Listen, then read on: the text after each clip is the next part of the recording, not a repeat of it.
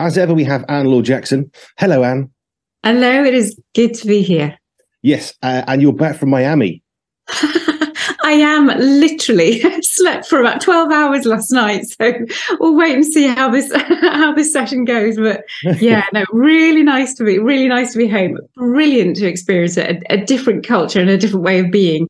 Um, you come back and think, actually, I'm quite happy to see a bit of rain. See how long that lasts. But yeah. Different senses though, rain and heat. Different effects. Oh. Oh, I tell you, the whole experience, and I, and I took a video in the airport because I just thought these these guys have got it sussed. Um, okay, I, I had to because if I knew if I can't sleep, I'm I'm not a I'm not a good person to be with. So I thought this is the first time ever I'm going to go business class so I can actually sleep on the journey back. Well, at least that was the theory. the reality is something else, but at least I was lying flat. That was good. that was gorgeous. Um, but so waiting in in the lounge. I thought I'm going to video this because I've never experienced anything like it before. Um, but they had different zones. And I thought it is amazing how much of luxury, depending on how you define that term, but is based on the sensory qualities of somewhere. So I went around the airport with, with, with my video, um, taking note of the different areas within the lounge that you could go to. So they had actually labeled it quiet space. So obviously for auditory, mm. airports are really, really busy places. Normally they are full of sights and sounds and smells. Sparkly things were everywhere. But actually, for those who pay, you get a reduced sensory experience because they obviously recognize that that is, is really helpful for some people. Why they can't do it for all, that's, yeah, that's probably in, in, years to come, that would be nice. But I understand if, if people are paying for it, then they can get less sensory experience. So there are these quiet zones and they'd really toned the, um, the lights down.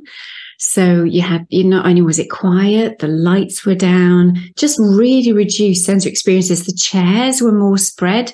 So the kind of the whole tactile, everything was there. You had uh, seats where you could have a little vibration. Um, so I thought, oh, brilliant for the, for the tactile system to just to calm, to calm that, those senses down. If vibration works for you, for some, that would be quite highly alerting. So that wouldn't necessarily be great, but places where again, folks could lie. Um, the food, obviously the, the standard of the, of the food was of, uh, just a higher, a higher nature. Um, and it was just it was just fascinating. And you went through these little pods these little pockets and zones of higher lighting but still quiet. And then you had noisier places but lower lighting. You had noisier places with higher lighting and more i was just yeah going through and dissecting all the sensory experiences as you go through it and the types of chairs that were available the different types of heights. And i thought well done it's not just standard. It is individualized. It is personalized. So you really could choose the the texture of your of, of your seating, the lighting. And um, they didn't have smells actually. There you go, Miami Airport. You could uh, have uh, some some different smells in there. Um, but yeah, no, really, really impressed, really impressed, and, and and lovely to experience. And it's quite nice for me. Is it? I get excited about the smallest of things, really, and that's okay. it's really interesting that you're looking at it, and not surprisingly, but you're looking at it from the perspective of of the senses in terms of different um, parts of the airport because I would never, excuse me, I would never sort of consciously think, oh, this is a different sensory area. I would just sort of drift from what I like airports. I don't really go flying much, but I, I love planes. So, um, right. but but yeah, that that's an interesting perspective. Um, so, what were the things that you were struggling with the most then in terms of the sensory? I guess sensory overload, probably more likely in an environment like that. Yeah, and I think because of lack of sleep, um, because I mean, yeah, it, it, it was a fair, I think so, over 24 hours of a, of a journey from various places. And of course, then I had to fly back to Jersey. Um, so, uh, so, so, those links there. Um, I can't remember what you just asked me, probably because my brain, but, but I do remember I, I was going, I, it was like quiet, lots of light. Um, so it's it's it's just good to know the kind of things. I suppose spontaneously, like you, you would just drift into an area that you felt more comfortable if you had the choice. Um, but yeah, I, I, was consciously paying attention to where where my where my own self was being. um, but quiet, more space. I love leather as, as, a texture. So, and, and I was definitely paying attention to the types of seating that, that was going to, to, to fit um, how relaxed I wanted to be. And I thought I actually wanted to work. So I thought I actually need a seat that's a bit more for, h- higher up and that has something for me to be able to put things in so I could be in the right kind of body position. Um, but yeah, do you remember actually remember what you've just asked me? yes, yes. No, just, maybe a little bit of jet lag, perhaps. um, no, I was just saying, what sort of what were the overloads for you? Because what's interesting was how you looked at it as um, you could pay for business class and you could get a, I suppose, in a sense, a better sensory, uh, a more personalized experience for yourself that's more tailored yes. to what you actually cope with. And you said, why can't it all be like that? I mean, obviously, it's going to mm. be, they can make money, so of course they will. However, I was just, I don't know, random. I remember watching Monsters Inc., the cartoon film. Yeah. And as you watch the film, everyone's got different clothes because they're all different monsters. So therefore, some have got four heads, some have got two arms, and you've got all these chairs that are utterly unique to, to a wide array. And I just think, when I remember watching and thinking, oh, well, that's never going to happen. But actually, what you're describing to some extent did because you've got different places. Yeah, it really was. It's like it's, you have the opportunity at Goldilocks. You can go and choose. um, yeah, yeah, beautiful. But I, because in the main hall, everything is happening. There are so many people that, that there really is quite, it, it is quite overloading unless you're happy in that space. But when you've just, when you've been traveling a lot already, understandably, just a bit more space and peace, uh, and, and, and lack of, lack of sensory input uh, definitely, definitely nice. Fine. Okay. So um, it makes us, it, it, it brings itself to an, um, a logical kind of topic, really, of how do you travel with children well? How do you travel if you've got sensory issues well? So there's going to be a what can you do beforehand? So, like my wife, Jo, I'm going to go on a ferry, so I'll take a, an anti sickness thing because she can't cope with the rocking motion. So that's something that she can do to reduce a sensory overload problem. Mm-hmm. But what what are the simple preventions that we can do? Um, and yeah, that really. Yeah, yeah. For shorter flights, I would always be going to set the system up first. Um, and mainly because muscle work is one of the best. um, and one of the easiest in a way to, to, to, get in. So it would be trying to go for some, if you've got children, be going trying to go to a play zone beforehand. If airports actually have play zones, uh, I think every airport should do. That was definitely a, a lack that I didn't see, but maybe also because I didn't ask because I didn't have smaller children with me. Um, but it would definitely be a something to find out. Uh, if there is a place in the airport, and if there isn't, the hour before your flight, go to either an indoor area if it's raining, or get outside in the play parks um, get plenty of proprioceptive input into the system, which will be very organizing and calming um, uh, beforehand. So, and then it's it's it's getting your pack, get getting a pack of stuff that you can take with you, with your uh, headphones or ear defenders, or sometimes just a band, just to block out the, the sounds a little bit more uh, or download something onto your on, onto a phone or a device so that you can actually listen to things to, to block out the auditory. Um, then having lots of fiddles you can play with and things to push on and pull on. I love TheraBands because they're really tidy. They're really tight uh, and small to pack, but you can, you can put them all the way around your body. So you can put them around your back and pull with your hands so that you're giving your, your, your upper body some work uh, to do. You can put them around your feet if you're sitting then in, in a plane and you can put them around your feet and you can pull up uh, and have that resistance. So although you're not able to get up and walk around the plane, you can still be giving yourself some input uh, for those who might want to fidget, uh, who might want to get up and move around and they're not allowed to. And that's hard if you've got a toddler and you've got to strap them in, especially for takeoff. But it's trying to have as many things as you possibly can to distract them at that time the fact we've got so many phones these days is is brilliant. At least we can use the order, uh, sorry, the visual system to distract and to try and keep people um, as as in one place as possible. But for those who physically would be up and needing to move, then making sure that you've got um, physical things for them to do. And, and as bigger as bigger movements as possible because you can do little fidgets with the with the hands those little poppets are definitely favourites at the moment. Um, but if you can try and get more muscle work, that would be good. And anything that you can also blow and suck and chew on. So having plenty food, making sure it's like plenty chewy food would be good. If you do have kind of blow toys, it would make make sure that they're not the noisy ones. So they're not not the likes of whistles or harmonicas, things that you might have at home that I would often recommend, but um, little things that you can blow in and that makes something move or you blow it up or that you blow a little ball. You get these little things where you can blow a ball up in the air and then try and catch it. Um, you might lose it around the plane, but at least it, if, yeah, if you don't lose them, you'll be fine. Um, but yeah, it's it's trying to use the senses as, as possible. But the kind of the the preparation beforehand is is very much get a good bag of stuff with you and then try and set the the sensory systems up as much as possible before you actually get on get on the plane. Uh, yeah, those would be those would be my recommendations. I guess as um, a parent, uh, try and tablets and phones are great, but we also need to think about other people's sensory overloads. So it's not going to be particularly helpful, especially in a small little narrow thing like a plane, if you're dealing with the sensory overload of a child or a, a you know vulnerable adult and you're winding up everybody around you who's now sensory overloaded. So um, there is that element of let's just be cautious of yes, let's help someone to deal with their sensory issues, but of course don't overload everybody else at the same time. So hence you were saying not noisy stuff and phones and tablets. Headphones, simple one for me. Yeah, absolutely. Headphones for whoever's listening. Yeah. Yeah, I think there's, and it, it, it's bad enough in a restaurant, isn't it? If someone's got noisy children, you can get frustrated and you try and be compassionate. But if they've got a tablet that's blaring out, which I've had a few nice meals ruined by that, you just think headphones.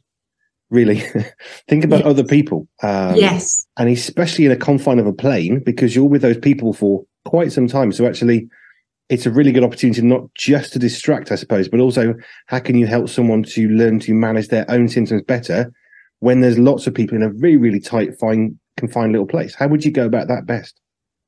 Yeah, I was just thinking what you, as you were talking, the, the we were in the gate um, before leaving, and, and and the guy next to me had his phone on, and was just playing a video, and I'm thinking, you don't realize how inconsiderate it is until you're on the receiving end of it.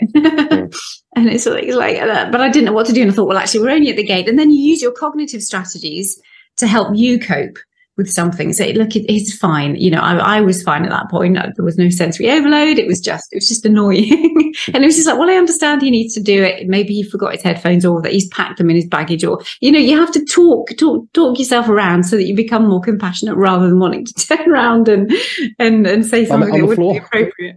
Yeah. Not that I would recommend that one, but I came close once. Um, right. Uh, let's look at medication. Um, I mentioned that Jo sometimes I forgot what they were called. It's like an anti-motion sickness tablet thing yes. she took. Um, she said to me the other day, "Oh, ask Anne about this one." I don't think it really works. She says, "I'm sure it's just psychosomatic, but I take it, and if I don't, I know I'm going to have a problem. So if I take it, I'm okay."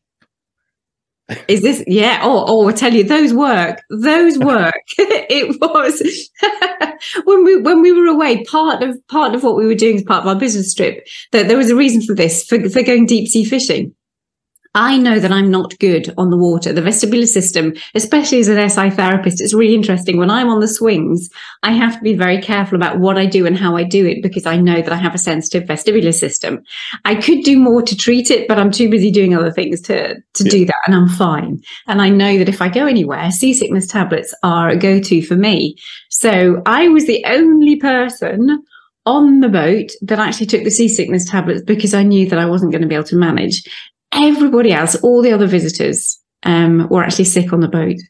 Wow. And that was really fascinating. Not being aware that, well, okay, it was a bit rough, but you know, not, not being aware that their, that their systems might, might do this. And for someone, it's the first time they'd ever got seasick. They'd never actually experienced what it was to be seasick, whereas they do now. and yeah. like, oh, okay, yes, I am. So they do medication, depending on what it is for, um, is really, is really effective. I think for some for some occasions that there there is a placebo effect, but no, I think mo- most time, certainly from that perspective, there is no way that that would have a, a placebo uh, effect uh, for for me, especially when everyone else is being sick, and you just think that would be enough to to, to set you off. Sorry for for talking about this for those who might be sensitive, even just just the thought of all of this. Um, but medications, it generally is a really interesting one um, because for the most part, I would avoid it. And for any people who are coming to me, 95% of the time, I will say, can you wait before you start taking medication to work through my sensory super system to see if we can help regulate your system before you go on medication? Because it is powerful, because the senses underpin so much function and and we can change the neurophysiology with some of the treatments that we do. So it's like, well, would you give me a chance to to change what we can naturally first, and then we can see what's left over afterwards. Um, but the occasions where I would say yes, go for it is is honestly if folks are utterly wiped out. You know, if if the parents, if it, if we're talking about parents and they are getting no sleep at all, then it's just like, well, it's going to be really hard for me to work with the parents when they are sleep deprived. Um, so it's like, well, eh, for, for, for a season, do you want to try the medication that will just help with sleep for them so that you can get sleep for now? And then, you know, kind of come in and, and, and see when you are more with it, when you feel able and capable of, of starting to address these these needs, then we can hopefully then reduce you know reduce the, the, the medication and try and work on some of the more natural strategies to help the brain get to a better place um, in order to help them sleep. Excuse me. As you mentioned how because you were tired, because you're traveling, because you're in different time zones, obviously that's going to, in itself, that's going to do a number on anybody because it's 7 a.m. Why is it, you know, why is it lunchtime? What's going on? So that's going to, you know, screw anybody's brain up a little bit. But yeah. when you add sleep into that mix, which you mentioned, of course it's going to get worse. And I remember when I had a bad back one time, the doctor gave me some, not so much for my back, but he said, you need to sleep because if we can't get you to sleep, we're not going to deal with anything else because now you're not thinking, and we, like you say, you can't work with sleep deprived. Yeah, yeah. So I think it's only it's only when people are at their you know utter wits end and don't have the capacity to, to push to push through or to be able to to to, work. Um, but that's more for the sake of the people who will be working with those who have sensory needs rather than the individual themselves. Um, because if it's the individual cells and they've managed to contact me, it's just like, right, let's go. Let's really apply it. Let's do what we can this weekend. Let's go for it now so that it's not for, for some people, we do need to wait months before things start to take effect. But if you're ready to go and if you're keen and if you're committed, it's just like, right, let's go. You can learn an awful lot in a weekend and start putting things in, start putting things into, into place straight away. So for those people who, yeah, who have the capacity let's just give full on 100% and change as much as we can as soon as we can. Um, most people take it on a on a slightly more extended trip because it's much more manageable. But then the the, the needs aren't as high. The, the pain points that we talk about, it, it, they're not as um, not as painful. You know, if something's really painful, if if you're really struggling, you will give everything that you have to to try and sort that out.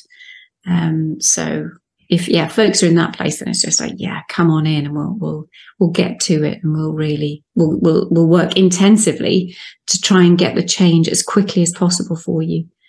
Um, it's the same thing though. If you're if you're in pain with a muscle, you take a medication that's going to reduce the pain in order for you to utilize that muscle to get it built up to strength. So in a sense, all you're really saying is on the rare occasions that, that sleep is needed, we're just resting literally the body in order that they can then work work the brain to do what needs to be done to help that person with their sensory issues, which makes sense to me. Um, but it's interesting how small a percentage is that you're saying is, is, probably might be needing for that.